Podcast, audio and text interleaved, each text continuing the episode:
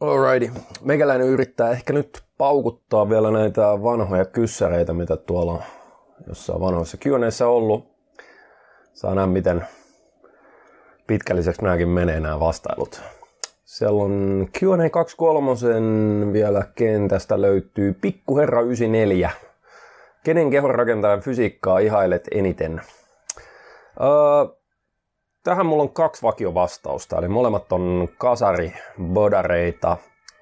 Kumpikaan ei ole mitään Mr. Olympia voittanut, mutta mun mielestä ne on niinku ne siisteimmät fysiikat ehkä niinku omasta näkökulmasta. Eli Barry DeMay, Flexing Dutchman, varsinkin 88 olympiassa, niin se oli niin, niin täydellinen se kondis. Se oli kolmas olympiassa. Silloin Lee Heini voitti, Gaspari taisi olla toka, ja Barry DeMay oli kolmas. Ja se on hassu, kun mä juttelin Barryn kanssa sitten, oliko se 2014 vai 16 uh, Espanjassa niin kuin IFBBn MM-kisoissa, ja kysyin, kun se on 185 vai 6 pitkä se kaveri, ja sitten se oli listattu sen kisapaino silloin 88 olympiassa, ihan niin kuin isossa olympiassa, niin että se oli vaan niin kuin 104 kiloa vai mitä. Että niin kuin pitkä ukko ja 104 kilosena, niin kolmas olympiassa, niin kysyi, että painoit sä oikeasti vaan niin vähän, sitten se nauriskeli, että hei, en mä edes painanut niin paljon, että mä painoin oikeasti joku 102 kiloa. Eli tota, se vähän kertoo siitä, että miten, miten laadukas se fysiikka, että se oli mun mielestä ihan ehkä niin kuin siistein ikinä. Että ainoa heikkous oli selkä ja se ei silleen niin kuin mua niin kuin kiinnostanut, koska usein, usein ihmisillä menee vähän silleen, että, että katsotaan aina niin kuin niitä bodareita, joilla on just ne lihasryhmät hyviä, mitkä itsellä ei ehkä kehity niin helposti. Ja siitä päästään sitten siihen tokaan, eli myös toi Gary Stridham, kova ukko 80-luvun lopulla ja 90-luvun alussa, niin silloin oli vähän sama homma, että sillä oli helvetin hienot kaikki muut lihasryhmät ja joo, pitkä valkoinen tyyppi, mutta niin selkä oli ehkä heikkous ja silleen, monessa mielessä ne on aika niin kuin samankaltaisia noin fysiikat ja ne on ne kaksi sellaista hienointa, että jos mä olisin voinut jonkun fysiikan ottaa, niin se olisi ehkä niin kuin Barry DeMay, varsinkin 88 Mr. Olympiakondiksella tai sitten niin kuin se tota, Gary Stridham about samoihin aikoihin, ehkä 90-luvun alussakin se silloin, ne oli, ne oli, ne oli helvetin hienoja ja ne, nehän menisi nykyisin ihan heittämällä niin kuin varmaan niin kuin classic fysiikin painorajoihin. Sitten on Yeah Buddy. Paljon mielestäsi on unen ajankohdalla merkitystä. Jos nukkuu vaikka 8 tuntia vuorokaudessa, miten vaikuttaa ero, jos A nukkuu 22-06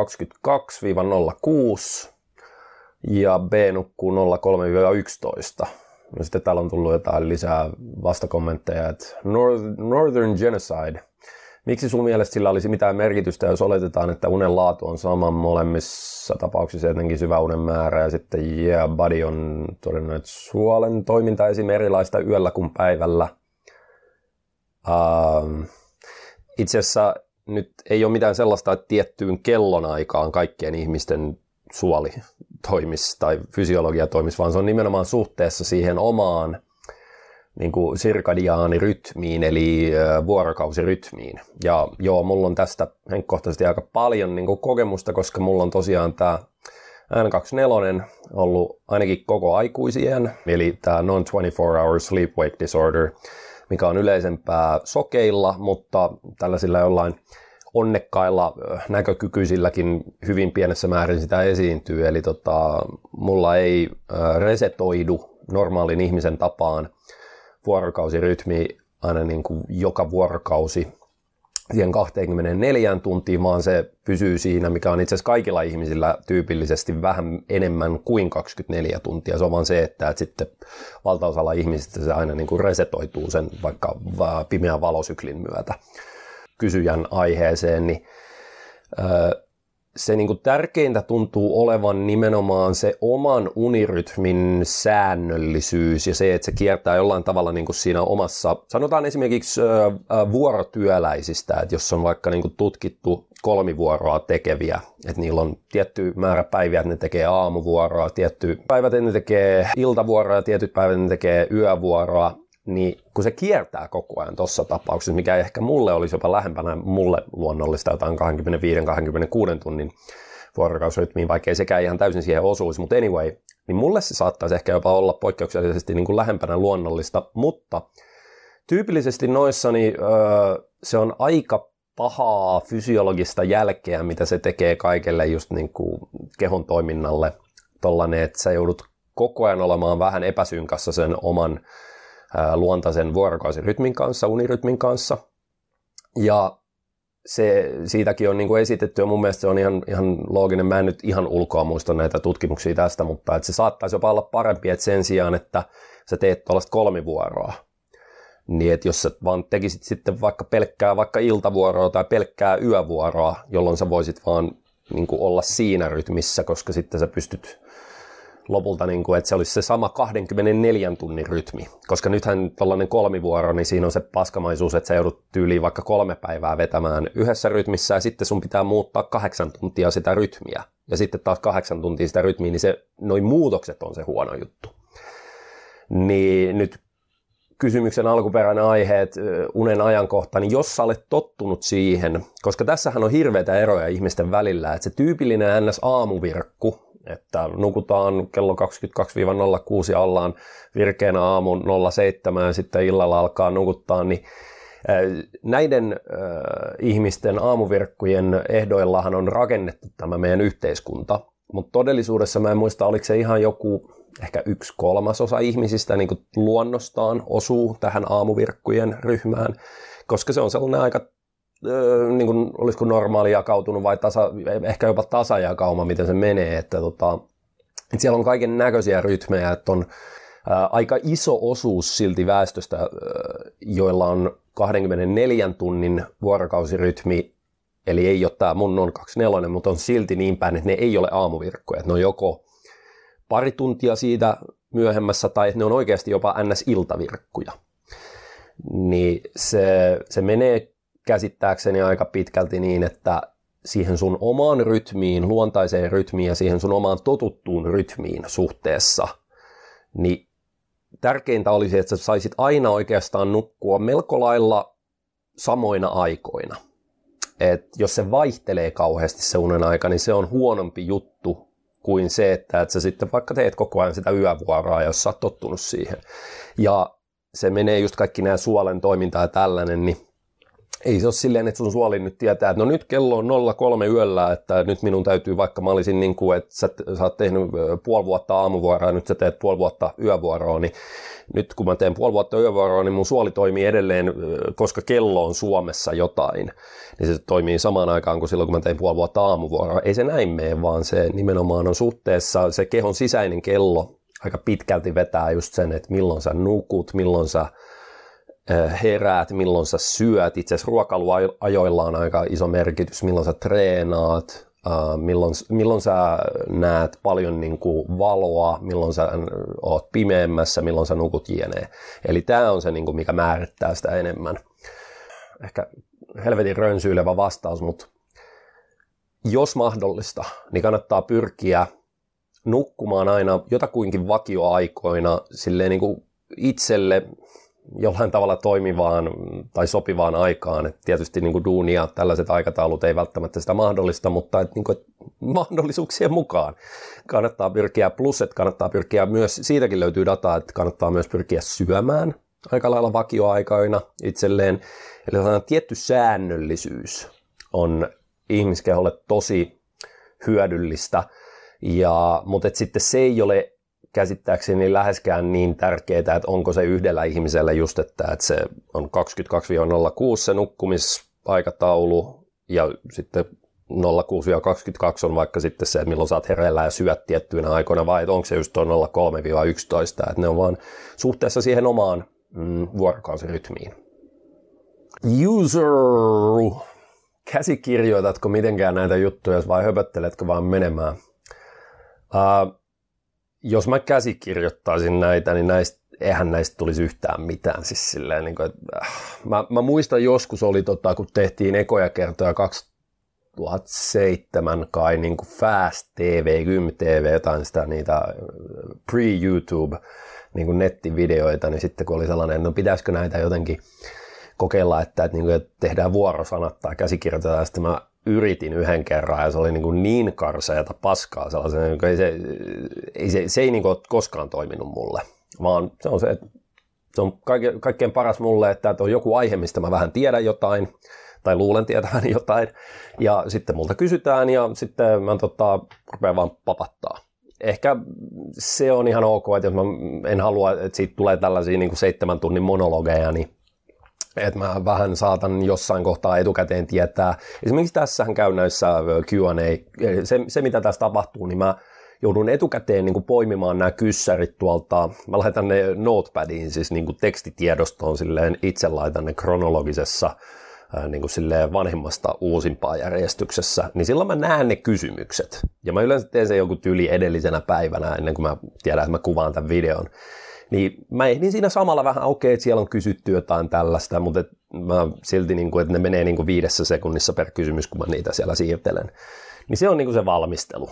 Ja jos mä yrittäisin valmistella tosi paljon enemmän, niin ei, siitä ei tulisi mitään. Mä, mä en ikinä saisi, mä, mähän niin kuin ottaisin näistä selvää varmaan niin kuin kolme viikkoa per kysymys ja sitten mä kuvaisin nämä, nämä jutut niin kuin kolmeen kertaan per kysymys ja sitten lopputulos olisi, että mä ehkä itselleni kelpaisi niin joku yksi video vuodessa. Niin mun pitää niin kuin pitää se rima matalampana, että mä vaan niin kuin yhden kerran katon kyssärit silloin, kun mä ne niin listaan notepadiin ja sitten seuraavana päivänä mä vedän vaan niin kuin kerralla purkkiin tällaisen tota, hyvin niin kuin höpötysvideon. Öö, Tepponen 123. Glysiini, paljonko päivässä ja mitä hyötyjä olet kokenut?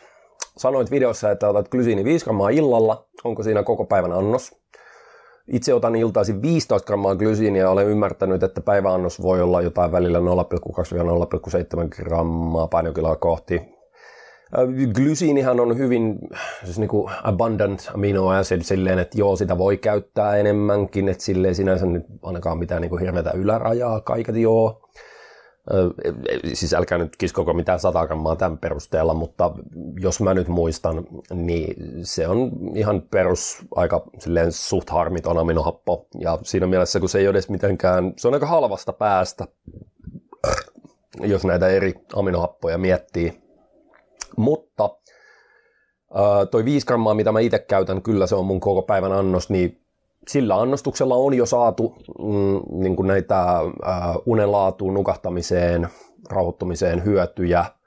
Ja sen isompaa määrää, niin mä en ole oikeastaan koskaan kokenut mitenkään tarpeelliseksi. Varmaan joku Polyquini, joka myi glysiiniä, niin sehän oli sille joo, vetäkää 25 grammaa mm, kolme kertaa päivässä. Voi niitä kokeilla, mutta mä en, jos menette vaikka examin.comiin, missä on aika hyvin listattu näitä niin oikeasti tutkittuja hyötyjä, niin se on noin 5 grammaa päivässä, niin kuin, että siitä löytyy jotain. Ja isommilla annostuksilla ei ole mitään kauheata näyttöä. Mikael Malinen. Suunnitelmanani on pitää päivän mittainen vesipaasto kerran kuukaudessa. Tämä siis hengellisistä syistä, okei. Okay. Pääasiassa harrastan tavoitteellista bodausta ja tiedostaa, ettei tuosta mitään hyötyä ole lihasmassa hankintaan tai rasvan polttoonkaan, vaikka ehkä jotain kehoa puhdistavia elementtejä löytyy, vaikka niistä juuri kiinnostunut olekaan. Olisiko tällaisen toteuttamisen jotain vinkkejä lihas kautta treenin näkökulmasta ja sen haittojen minimoinnista? Jos on kerran kuukaudessa tollainen, niin sen kun vedät vaan sen, ei se, se, on niin, se on yksi kolmesta kymmenestä päivästä ja varsinkin, jos tämä ei ole, mm, että on niin kuin muista syistä, tämä on jostain, niin kuin, ei nyt eettisistä, mutta hengellisistä syistä, jostain tällaisista vakaumuksellisista syistä, niin sen kuva vetää sen. Ei, treenaan ja syö normaalisti niin 29 muuta päivää kuukaudessa, niin se ei niin kuin tule vaikuttaa siihen kokonaisuuteen käytännössä paskaakaan. Uh, esim. off-seasonilla olen kuitenkin kuun muut päivät noin 500 tuhat kaloria plussalla. Niin vaikea ajatella mitään erityistä kataboliaa tapahtuvan yhtenä paastopäivänä. Nyt on pakko todeta, että 500-1000 kaloria plussalla päivässä on aivan järisyttävä niin kuin sika-mega törkybulkki. Siis jos nämä pitää paikkaansa nämä lukemat, 500 kaloria plussalla tarkoittaa 26 kiloa lisää painoa vuodessa. 1000 kaloria plussalla tarkoittaa 52 kiloa lisää painoa vuodessa. Eli tämä olisi nyt keskimäärin mitä noiden kahden välistä joku 39 kiloa vuodessa. Okei, jos siellä olisi sitten, niin kuin, että otetaan siitä se yksi kolmaskymmenesosa päivistä pois, että on niin kuin nolla kalorit, niin joo, siitä voi ottaa niin kuin kuukauden kokonaiskaloreista sellaisen joku 2500 ehkä kulutukselta pois, mutta se on edelleen varmaan 30 kiloa vuodessa. Niin tämä on aivan ylimitotettu tämä plussakaloreiden määrä. Kukaan ihminen maailmassa ei kasvata niin kuin 30 kiloa lihasta vuodessa. Ehkä joku Phil Heath ensimmäisenä treenivuotenaan, niin kuin varsinkin kun rupesi roinaamaan, niin ehkä. Mutta jos sä et ole Phil Heath ja ei ole sun ensimmäinen treenivuosi, niin miksi ihmeessä sä vedät noin ihan järisyttävillä plussakaloreilla? Eli se on todellisuudessa parempi, ja tästäkin löytyy tutkimusnäyttöä, että sen jälkeen, kun on vedetty niin kuin se, että se lihaskasvuun, maksimilihaskasvuun tarvittava plussakaloreiden määrä on itse asiassa aika maltillinen. Ja siis ihan joku tällainen 100 kaloria päivässä. Et se, se nostaa sulla sitten niin kuin viikossa 0,1 kiloa painoa ja sekin oli sitten 5 kiloa vuodessa. Niin silloin kaikki, mitä siihen päälle laitetaan lisäplussakaloreita, niin menee vaan rasvaksi käytännössä. Et se ei niinku kiihdytä sitä anaboliaa enää missään muualla kuin rasvakudoksessa. Niin tällaiset ihan saatanalliset niinku plussakalorit, näissä ei ole mitään järkeä suoraan sanottuna, ellei laji ole sumopaini. HJ Finland. Mikä on utin alkoholiin ja miten säännöllinen alkoholin käyttö vaikuttaa treenaamiseen todistetusti? Kaksi kyssäriä. Itse mä en ole mikään, absoluutisti mulla ei ole mitään vakaumusta sitä vastaan, silleen, että joisin, jos kiinnostaisi, mutta ei koskaan kiinnosta. mä en edes muista, milloin mä edellisen kerran alkoholi on. Mä tiedän jotenkin, niin kuin, ei vaan siis, eli mulla ei ole mitään niin kuin, periaatteessa niin kuin alkoholia vastaan, mutta mua ei vaan kiinnosta yksinkertaisesti käyttää alkoholia. jolloin ei ole tullut vuosi ehkä kymmeneen käytettyä, en muista. En, en oikeasti muista milloin edellisen kerran. Uh, mutta sitten tämä kysymys, eli miten säännöllinen alkoholin käyttö vaikuttaa treenaamiseen? No siitä on tutkimusnäyttöä. Se itse asiassa menee vähän silleen, että äh, sellaiset niin kuin maltilliset määrät, siis joku, mä en muista miten nämä on sitten määritelty, mutta et ehkä joku pari annosta, siis joku yksi bisse tai kaksi päivässäkin, niin niillä ei itse asiassa ole ollut mitään kovinkaan niin kuin, ei oikeastaan havaittu mitään merkittäviä haittoja ää, palautumiseen tai lihaskasvuun tai tällaiseen. Mutta heti kun ne määrät nousee niin kuin, silleen suuremmiksi, niin sitten se alkaa olla tosi paskaa se vaikutus. Ja sitten ne haittavaikutukset tosiaan, sanotaanko näin, että säännöllisellä tai hyvinkin rankalla alkoholin käytöllä, niin siellä on niin proteiinisynteesiä bluntataan suoraan, se ei ole hyvä lihaskasvulle moni hormonitaso niin kuin dumppaa ihan täysin, saattaa dumpata useiksi päiväksi pahimmillaan. Ja sitten itse asiassa sehän menee näin päin, että vaikka periaatteessa alkoholin käyttö varsinkin illalla, niin se saattaa auttaa nukahtamaan, niin se silti se heikentää unen laatua. Eli se on vähän sellainen valheellinen se, että, että no jos ottaa illalla jonkun pikku yömyssyn, niin se, joo, sillä ehkä saa unta, mutta sitten se unen laatu tulee olemaan paskempaa, niin se ei välttämättä ole edes parempi se lopputulos. Mutta anyway, se, ja, ja siellä on siis kaiken näköistä muutakin, mutta nämä on tälle ehkä niinku treenaajalle oleellisia haittavaikutuksia. Mutta joo, siis sellainen, että, että kyllähän ihmiset voi just vaikka niinku ehkä yhden bissen päivässä tai jonkun vielä parempi, jos käyttää jotain näitä, niin kuin millä on terveysvaikutuksiakin, vaikka niin kuin punaviini, missä on paljon flavonoideja ja sun muuta, niin sellainen lasillinen päivässä sitä, niin ei se näytä oikeastaan, ainakaan niissä tutkimuksissa, mitä asiasta on tehty, niin yllättävän vähän silloin mitään haittavaikutuksia, mutta heti kun ne alkaa nousta ne määrät, niin sitten mennään niin kuin aika nopeasti niin kuin kankkulan kaivoa, et en siinä mielessä ehkä suosittele. Juha 4438. Mitä mieltä Utti on saunomisesta harjoittelun jälkeen? Jossain tutkimuksessa mainitaan, että nopeuttaa palautumista ja parantaa insuliiniherkkyyttä. Mm, kyllähän siis nimenomaan tällaisesta ns. Finnish sauna, suomalaisesta saunomisesta, siitä löytyy aika paljon tutkimusta. Uh, melko lailla ne hyödyt liittyy niin kuin verenkiertoelimistöön. Eli siis siinähän saunominen itsessään, sehän vastaa vähän sellaista niin kuin matalan intensiteetin aerobista, kun sä istut siellä ja sun kroppa joutuu sitten, ensinnäkin pumppu joutuu töihin siinä, koska se joutuu niin kuin haihduttaa sitä lämpöä, kun sä oot siellä kuumassa kopissa, niin se niin kuin pumppu joutuu töihin, verenkiertoelimistö joutuu töihin ja sitten pintaverenkierto kiihtyy, koska se on se tapa, millä niin kuin sitten lämpöä ää, niin kuin haihdutetaan. Sitten toki hikoillaan samaan aikaan, ää, kropassa poistetaan sitten niin kuin ehkä kuonaineita ja, ja tota, silleen se auttaa myös niin kuin siinä on niin kuin hyötyjä on just niin kuin, että verenpaineelle ja, ja tolleen. Öö, mitään tällaisia, siellä oli se yksi tutkimus, missä oli niin kuin jollain ihan, ihan, se oli se protokolla siinä, se oli mielenkiintoinen, että tota lämpöshokkiproteiinia stimuloitiin sille, että tehtiin jotain 40 minuuttia, vai se tunti saunomista kolme kertaa viikossa aika kovalla lämpötilalla, niin sillä oltiin saatu jopa stimuloitua lihaskasvua niin kuin lämpöshokkiproteiinien kautta, mutta se oli niin epärealistinen, eko- ekologisesti epävalidi protokolla, siis käytännössä kukaan ei sellaista protokollaa käyttäisi. Niin, mutta siinä oli niinku proof of conceptina saatu se, että et sillä periaatteessa voitaisiin myös stimuloida lihaskasvua, mutta sitten niinku helpompi kuin istua saunassa, niin kuin, oliko se neljä vai kolme kertaa viikossa tunnin verran, niin on käydä salilla se sama aika ja saadaan varmasti enemmän lihaskasvua. Eli valtaosin niin kuin saunomisen hyödyt on just niin kuin verenkierto elimistölle, jotain hyötyä ihollekin on varmaan siitä, kun siellä niin kuin se aineenvaihdunta kiihtyy ja hikoillaan ja, ja verenkiertoa tolleen noin.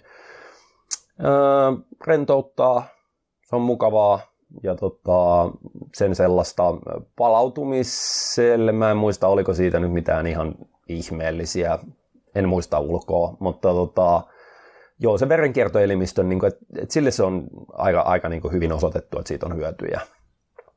Jere Rajalalla, niin tämä onkin laaja-aiheinen kysymys. Miten voimaa varten treenaaminen eroaa massaa, massaa varten treenaamisesta? Eli miten kehonrakentaja ja voimanostajan treenityylit eroavat toisistaan käytännössä? Tätä pitääkin nyt lähteä purkamaan aika monesta näkökulmasta. Eli mm, no, molemmissa treenataan salilla, saatetaan tehdä näennäisesti samoja liikkeitä, siis niin kuin vaikka kyykky, penkki, maastaveto, mitkä on voimanoston kilpailunostot, mutta sitten ehkä bodauksessa mitään noista ei kannata tehdä sillä just niin kuin voimanostokisaajan tyylillä, koska siinäpä, äh, mistä mä lähden perkaamaan tämän sille, että tästä ei tule ihan sekamelaska tällainen. Äh, yhtäläisyyksiä on just se, että tehdään raskasta tai semiraskasta punttitreeniä ja tota, treenataan kaikkia isoja lihasryhmiä. Voimanostoharjoittelussa varmaan enemmän keskitytään just niin kuin näihin isoihin perusliikkeihin, näihin niin kuin kisanostoihin, ja sitten apuliikkeet on pienemmässä roolissa ja niilläkin yritetään jossain määrin niin kuin vähän, että, apuliike saattaa olla vaikka penkkipunnerukseen kapea penkki tai tällainen.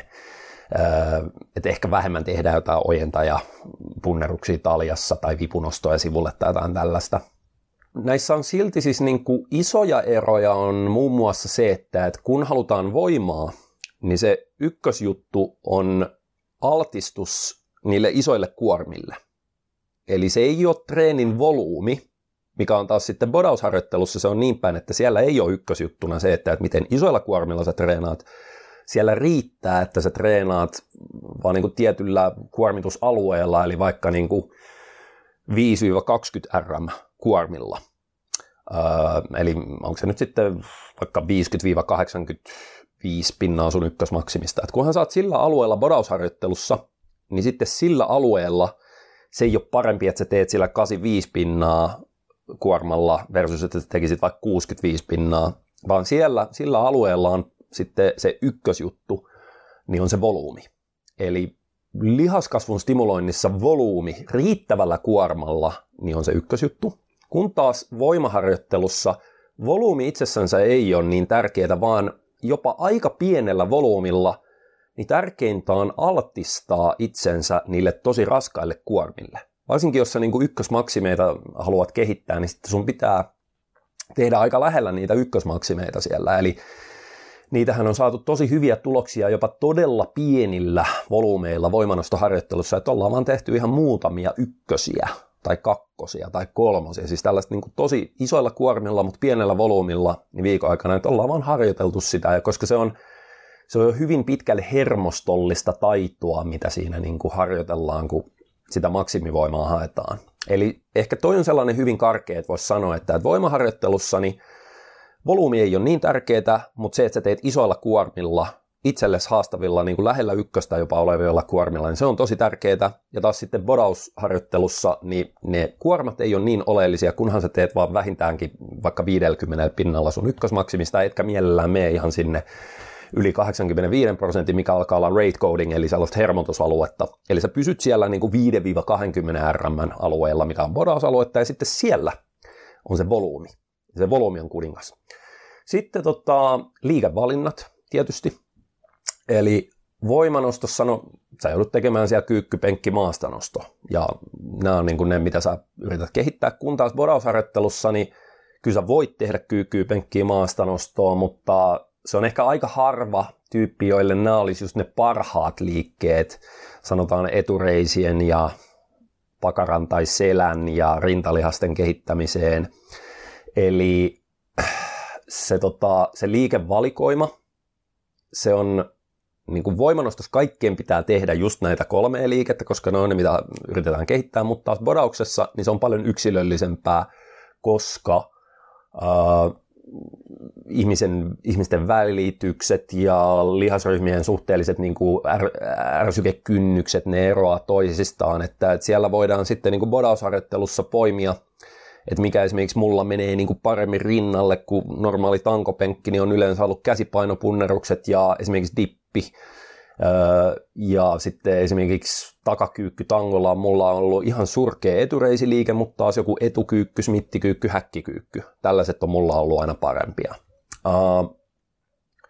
Sitten siinä on se, se ehkä just tämä, että, bodausharjoittelussa niin työskennellään toistoalueella 5-20 ja ehkä valtaosa ajasta kannattaisi olla siinä 10-20 toiston välialueella, koska siellä se stimulus to fatigue ratio on parhaimmillaan. Ja tästä löytyy jopa niin kuin tutkimusdataa, se on se klassinen Schoenfeldin tutkimus, missä vertailtiin, että tehtiin sama laskennallinen volyymi ää, niin kuin voimaharjoittelulla, se taisi olla 7 kolmosta, olikohan 90 prosentin ää, niin kuin painolla ykkösmaksimista, versus 30 kymppiä, olikohan se sitten 70 prosentin kuormalla. Eli me saatiin niin kuin laskennallisesti sama volyymi. Ja jengi treenasi tällä sitten X määrän viikkoja. Ja koska niissä oli laskennallisesti sama volyymi, niin se jo tiedettiin vähän etukäteen, että se lihaskasvu tuli olemaan aika lailla sama, mutta tällä se osoitettiin, että joo, että kun sä teet vaan niin kuin sen saman volyymin niin kuin sellaisella kolmosilla tai kympeillä, niin lihaskasvu oli sama, mutta siinä niin kuin voimatasojen kehitys oli tietysti parempaa sillä kolmosten tekemisellä, koska siellä altistettiin itseänsä niille niin kuin raskaammille kuormille. Ja nythän kaikki on silleen, no fuck, silloin ei kannata mitään muuta tehdä kuin näitä kolmosia, koska sekä, että lihasmassa kasvaa saman verran ja voimaa tulee enemmän. Joo, mutta siinä oli se ongelma, että, että ne tota, sieltä tuli enemmän loukkaantumisia ja tuli enemmän dropoutteja, siis sellaisia, että siellä oli porukkaa, jotka ei pystynyt edes jatkaa sitä seitsemän kolmosen tekemistä, koska ne treenit kesti joku neljä kertaa pidempään ja niillä oli kaikki nivelet paljon pahemmin tohjona. Kuin taas sillä porukalla, jotka teki kolme kymppiä, niin ne treenit muistaakseni kesti joku 17 minuuttia per kerta. Ja ne oli niin kuin subjektiivisesti ne kolme kymppiä tehneet tyypit, niin ne oli silleen, niin kuin, että tämä oli niin kuin ehkä maailman helpoin treeniprotokolla, mitä ne on koskaan tehnyt, että tätä olisi voinut tehdä neljä kertaa enemmän taas sitten ne seitsemää kolmosta niin kuin raskaalla painolla tehneet tyypit, ne oli ihan loppu siellä moni niistä ei pystynyt jatkaa sitä, että ne joutuu keskeyttää sen tutkimuksen. Niin tässä me nähdään se, niin kuin, että, että lihaskasvu oli sama, joo. Niin sillä sanotaan kymppejä tekemällä tai 15 toistoa tekemällä, niin me saadaan paljon pienemmällä sivullisten uhrien, paljon, niin kuin paljon paremmalla SFRllä me saadaan se sama tai parempi lihaskasvu kuin tekemällä niitä niin kuin voimatreenisarjoja. Niin sen takia ehkä bodauksessa ei kannata hirveän paljon käyttää siellä alle 18 alueella, vaan se on suurimmaksi osaksi, mä väittäisin, jossain 8-15 välissä. Ja sitten taas niin kuin voimaharjoittelussa, niin siellä on vaan pakko tehdä niitä ja se onkin eri tavoite siinä. Et siellä tyypillisesti ei hirveän paljon edes tehdä yli kymppejä, ehkä valtaosa ajasta ollaan alle kutosissa tai alle vitosissa. Nyt sitten suoritustapa, suoritustekniikka, niin tässä on tosi iso ero. Eli voimaharjoittelussa, kun me halutaan, meidän ykköstavoite ei ole niin kuin kehittää mahdollisimman isoa etureittä tai mahdollisimman isoja latseja, vaan meidän tavoite on vaan saada niin kuin meidän nykyisellä lihaksistolla niin mahdollisimman helposti isoin mahdollinen kuorma ylös siinä vaikka kisapenkissä. Ja silloin se kannattaa se kisapenkki tehdä mahdollisimman taloudellisella tekniikalla, missä ei tule yksittäiset lihakset pullonkaulaksi. Eli se kannattaa tehdä se penkki esimerkiksi tai kyykky tai maastaveto ja kaikki liikkeet ylipäätänsäkin sellaisella tekniikalla, missä jaetaan se työ mahdollisimman tasaisesti eri lihasten kesken ja saadaan itse asiassa mahdollisimman paljon eri lihaksia osallistumaan siihen työhön.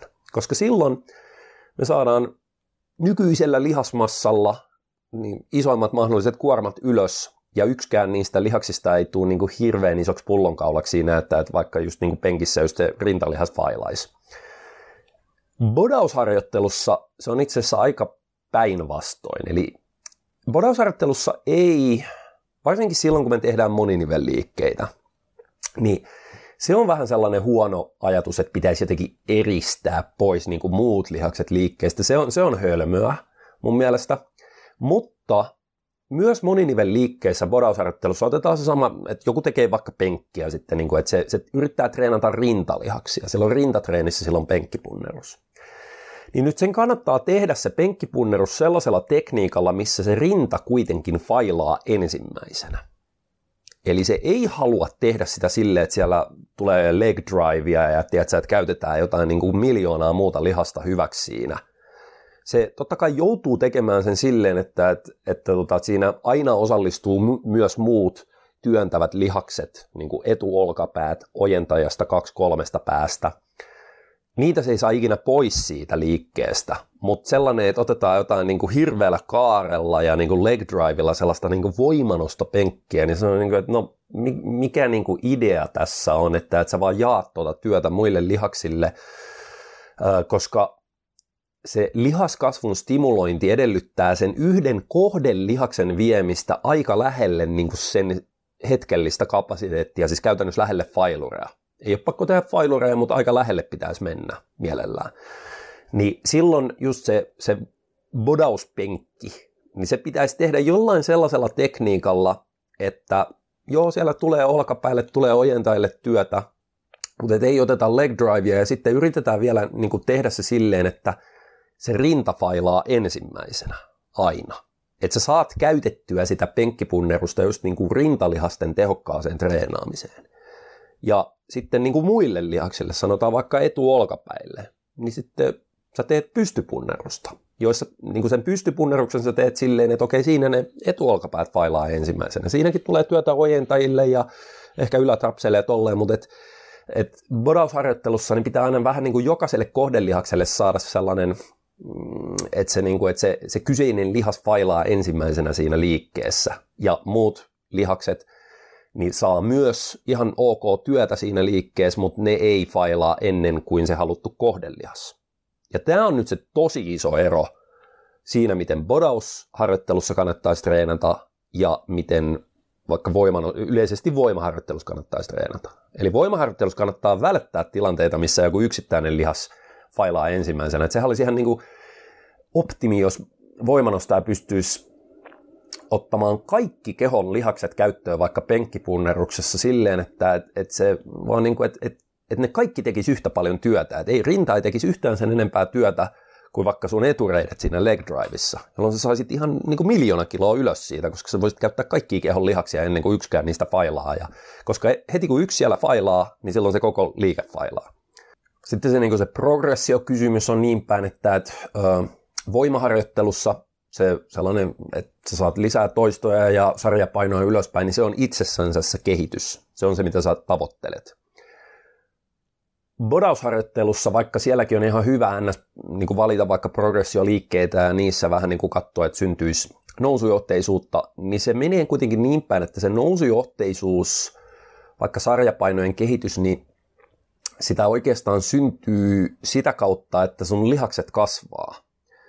Eli jos sä teet vaan siellä niin päin, että no ihan sama, että tekniikkaa, tekniikkaa muutetaan pikkuhiljaa enemmän enemmän päin helvettiä, enemmän enemmän siihen niin kuin taloudellisempaan niin kuin voimanostosuuntaan, että saadaan vaan lisää progressiota, niin se ei välttämättä johda yhtään niin kuin parempaan lihaskasvuun, tai siis silleen, että se saattaa olla jopa huonompaa se lihaskasvu. Kun taas silleen, että siellä vakioidaan se hyvä bodaustekniikka, että joku kohdelihas ensimmäisenä failaa ja saadaan hyvä SFR, että siellä ei niin kuin rasiteta tukikudoksia tai hermostoa tai tolleen systeemistä rasitusta tehdä liikaa suhteessa siihen, että me saadaan vaan se kohdelihaksen hyvä ärsyke, niin sitten sellaisella vakioinnilla, jos me havaitaan, että okei, tämä meidän ohjelman kokonaisuus tuottaa sitten viikosta toiseen ja varsinkin syklistä toiseen, se on ehkä vielä oleellisempaa, niin sekä, että kehon paino nousee ja sitten huomataan, että okei, että kahden kolmen syklin jälkeen niin me voidaan tehdä näitä samoja kolme kertaa kymppejä niin isommalla kuormalla ja tekniikka ei ole hajonnut mihinkään, tolleen noin, niin silloin se kertoo meille, että hei, tässä on varmaan syntynyt lihaskasvua. Ja toki sitten, jos mietitään ihan niin kuin tosi pitkälle sitä mm, varsinkin bodausharjoittelua, niin siellä on paljon merkittävämpää sellaisessa hienon fysiikan rakentamisessa, mikä pärjäisi lavalla, niin on distaaliset lihakset, eli kauempana kehon keskipisteestä olevat lihakset, niin kuin kädet ja reidet ja pohkeet, forkut, tollaset, kuin ne proksimaaliset isot vahvat lihakset, eli niin kuin kaikki, mitkä on kiinni torsossa oikeastaan, niin kuin että selkä, keskiselkä, latsit, rinta, epäkkäät, tollaset, pakara. Öö, ja ta, eli, eli sen takia niin bodausharjoittelussa yleensä tehdään aika paljon just jopa eristäviä liikkeitä, yksiniven liikkeitä, koska halutaan poikkeuksellisen paljon kasvattaa näitä distaalisia lihaksia. Ne on vaan niin hyödyllisiä siinä sen fysiikan näyttävyyden rakentamisessa, että sulla on isot kädet, isot pohkeet, isot reidet. Öö, voimanostoharjoittelussa niin tuollaisilla niin distaalisilla lihaksilla, niin ne on vähän sellaisia, että ne, ne nyt tulee mukana, jos tulee, mutta että kaikki sellainen lähes valtaosa voiman tuotosta niin tulee niistä isoista proksimaalisista lihaksista, eli pakara, rinta, koko selkä, olkapäät. Niin sitten jos miettii tälleen, että, että vaikka yksi tyyppi treenaa voimanostoa optimaalisesti 10 vuotta, toinen treenaa bodausta 10 vuotta, niin voisin melko lailla väittää, että se voimanosta ja sitten 10 vuoden jälkeen, niin silloin pienemmät distaaliset lihakset ja isommat proksimaaliset lihakset ja sitten bodarilla päinvastoin. Eli kaiken näköisiä tällaisia eroja on, että ehkä Näitähän voisi vielä niin kuin tosi nyanssitasolle tästä niin kuin alemmaksi analysoida. En jaksattaa varmaan nyt jo puoli tuntia tämä vastaus. Uh, Mutta se on hyvä ymmärtää, että näissä on ihan selkeitä merkittäviä eroja, vaikka on myös paljon yhtäläisyyksiä. Mutta se on Suomessa ollut vähän sellainen niin kuin ihmeellinen perinteinen, että no täsmälleen samalla trendillä, että isot painot, isot lihakset ja silleen, no niin tavallaan joo, siis silleen kun katsoo ulkopuolelta, että et, et no isot painot, isot lihakset, niin on se parempi tapa vaikka voimanostolla kasvattaa lihasta kuin sillä, että sä menet uimaan, että sä sillä niin paljon kasvata lihasta. Mutta sitten kun me verrataan niin bodaharjoittelua salilla ja voimanostoharjoittelua salilla, niin niissä on paljon erilaisuuksia. Ja Suomesta on ehkä tämän, niin kuin, että kun on vedetty yhtä, yhtä viiva, yhtäläisyysmerkki, niin kuin, että voimanostoharjoittelu ja bodausharjoittelu on sama asia, pitää pakko olla, että millään muulla tavalla ei saa kasvattaa lihasta kuin voimanostolla. Niin tota, niin se on johtanut siihen, että suomalaiset bodarit, mä oon aina sanonut tätä, että Suomesta on perinteisesti tullut maailman vahvimmat, mutta paskimmat bodarit. Vähän tälleen karkeasti yleistään, joo joo. Mutta silleen, että vertaa niin kuin moneen muuhun maahan, missä sitten tulee niin kuin helvetin hyviä bodareita, mutta ne ei ole lähellekään niin vahvoja niin siellä on yleensä treenattu enemmän silleen niin kuin bodauspesifisesti, eikä vaan silleen, että no voimanostolla se bodarikin kasvaa. Eli tämä on ihan hyvä ymmärtää, että näissä on kyllä eroja.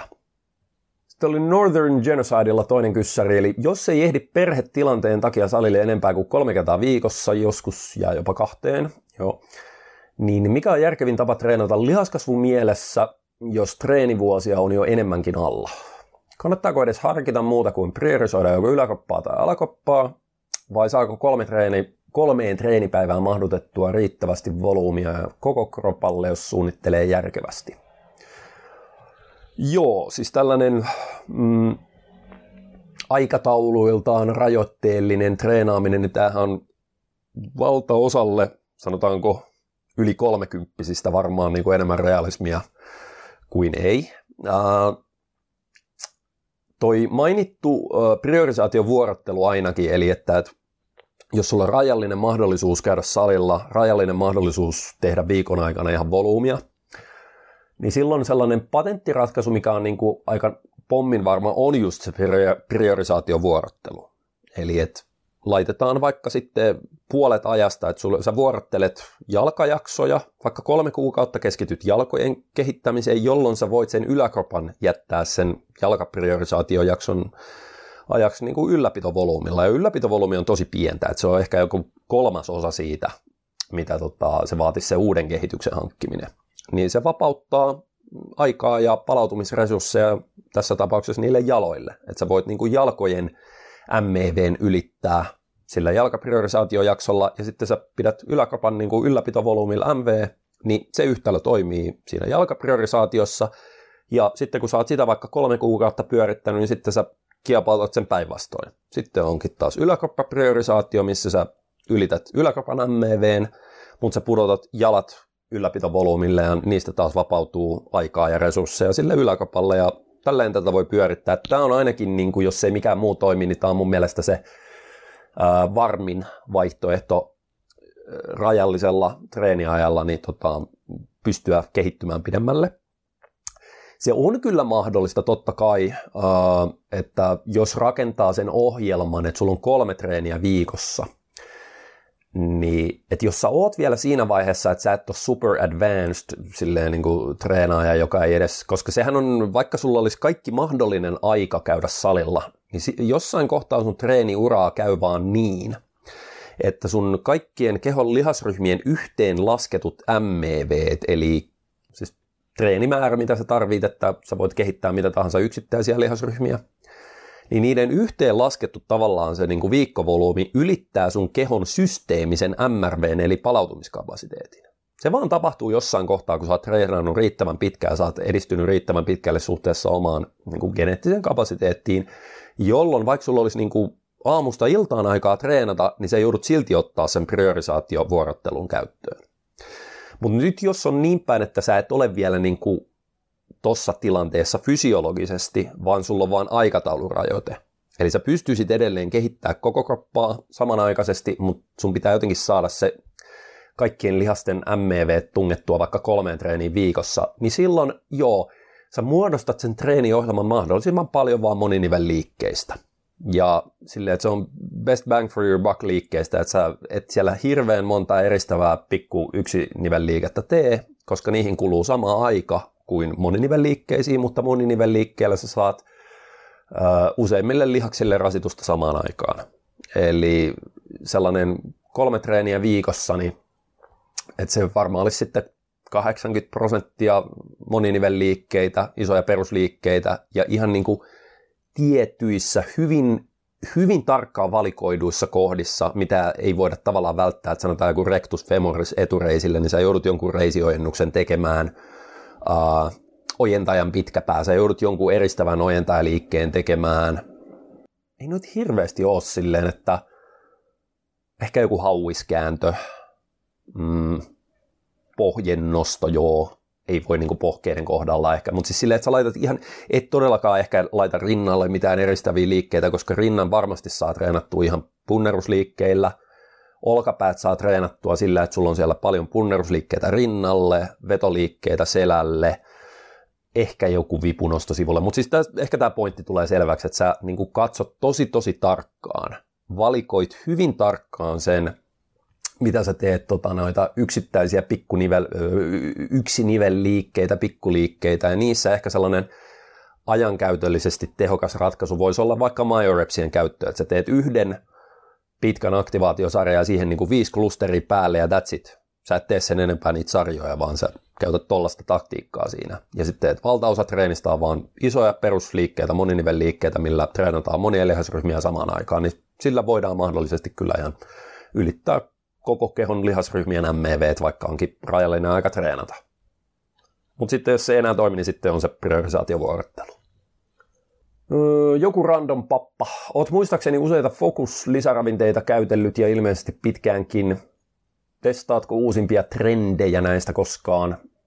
No okei, tämä oli ensimmäinen kysymys, eli siis viittaa nuutropiineihin.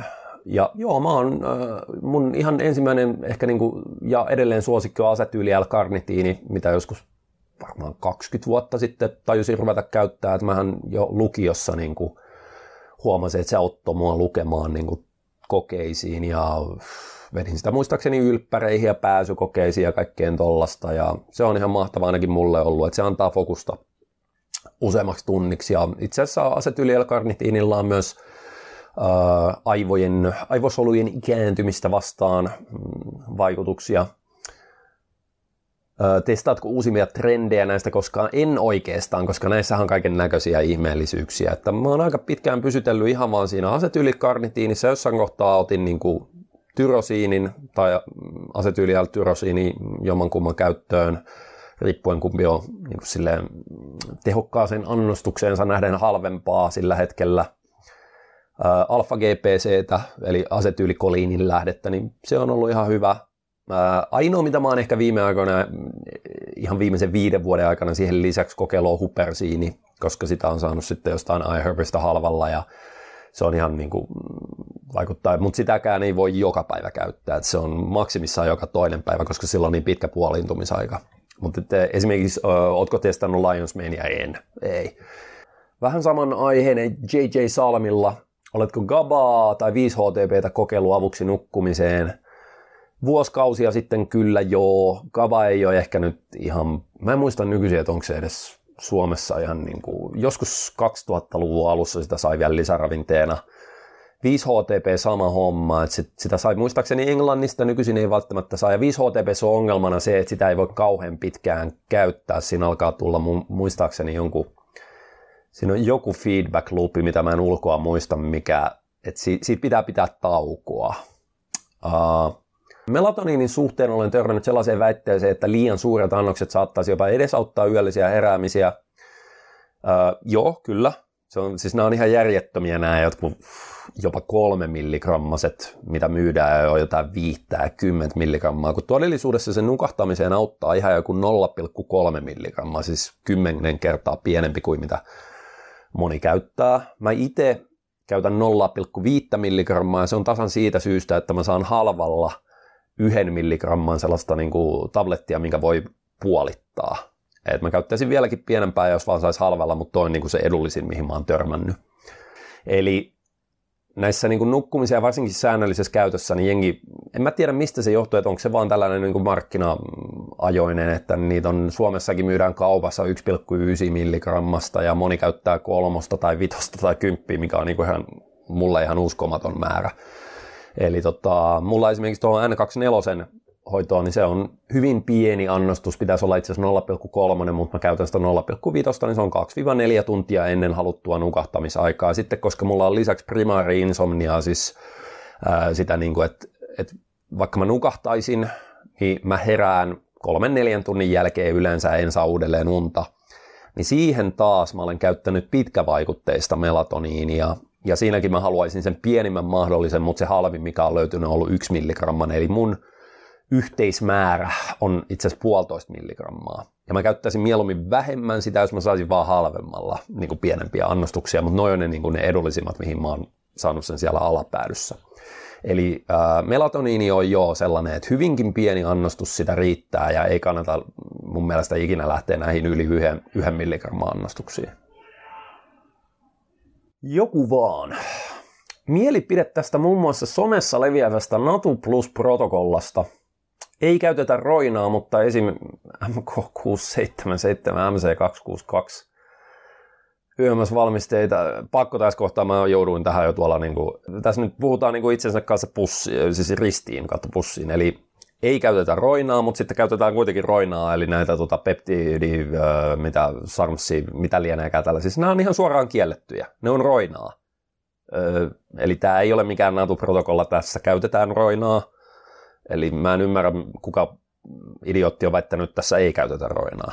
Nämä on ihan suoraan, siis nämä löytyy, jos mä noin tuolla niin kuin vadan listoilla S2 peptidihormonit, growth factors, related substances and mimetics, ja siellä on itse asiassa peptide hormones and their releasing factors. Ihan suoraan sieltä löytyy. Ja itse asiassa niin SARMsit ja kaikki tällaiset, nythän esimerkiksi olikin just aika tuoreeltaan yksi mensfysiikin Suomen mestari, niin se silloin oli nimenomaan näytteessä, oli ollut SARMseja ja se on silloin niin kuin se on dopingkerry. Näitä valmisteita, mitkä ei ilmeisesti tuhoa kehon luontaista hormonikautta testotuotantoa ja haitat olisivat mahdollisimman pienet verrattuna oikeaan roinaan. Kun mun mielestä sen perusteella, mitä mä oon näistä edelleen käsittänyt, niin tämä on kaikki on ihan bullshittia. Sori nyt vaan. Eli tota, joo, nämä saattaa nämä kyseiset, koska nämä on, jos nämä on niin kuin, mm, kasvutekijöitä stimuloivia peptidejä. Joo, silloin ne ei ehkä vaikuta sun niin kuin testotuotantoon, mutta tämä, että, että haitat olisivat mahdollisimman pienet verrattuna oikeaan roinaan, niin kuin tämäkään ei pidä paikkaansa, vaan öö, nämä kaikki kokeelliset ja, ja sarmsit ja mitä lienee, kun näitä ei nimenomaan ole tutkittu yhtä pitkiä aikoja kuin ns. oikeata roinaa. Näistä ei voida sanoa, että näillä olisi pienemmät haittavaikutukset, kun ei yksinkertaisesti ole ehditty niin kuin, ihmisillä niin kuin, nähdä ja testata, ja siis tätä turvallisuusdataa ei ole olemassa. Ja monesti on ilmeisesti jopa käynyt niin päin, että onkin tullut esille aika nopeasti sitten, kun on ollut joku tällainen kokeellinen ja ruvettu myymään saman tien netissä ja sitten, että et, hei, et saatana, että tästä tuleekin niin kuin aika paljon paskemmat sivarit kuin siitä, että jengi käyttäisi perus jotain AS tai tollasta. Niin tämä, on nyt, niin kuin, tämä ehkä niin kuin demonstroi sen, miten vaarallista tällainen, että jengi ottaa jostain TikTokista tai Instagramista niin kuin omat tällaiset niin kuin roinausvinkkinsä tai ja tässä vielä, niin kuin, että hei, tämä ei ole roinaamista, vaikka todellisuudessa on.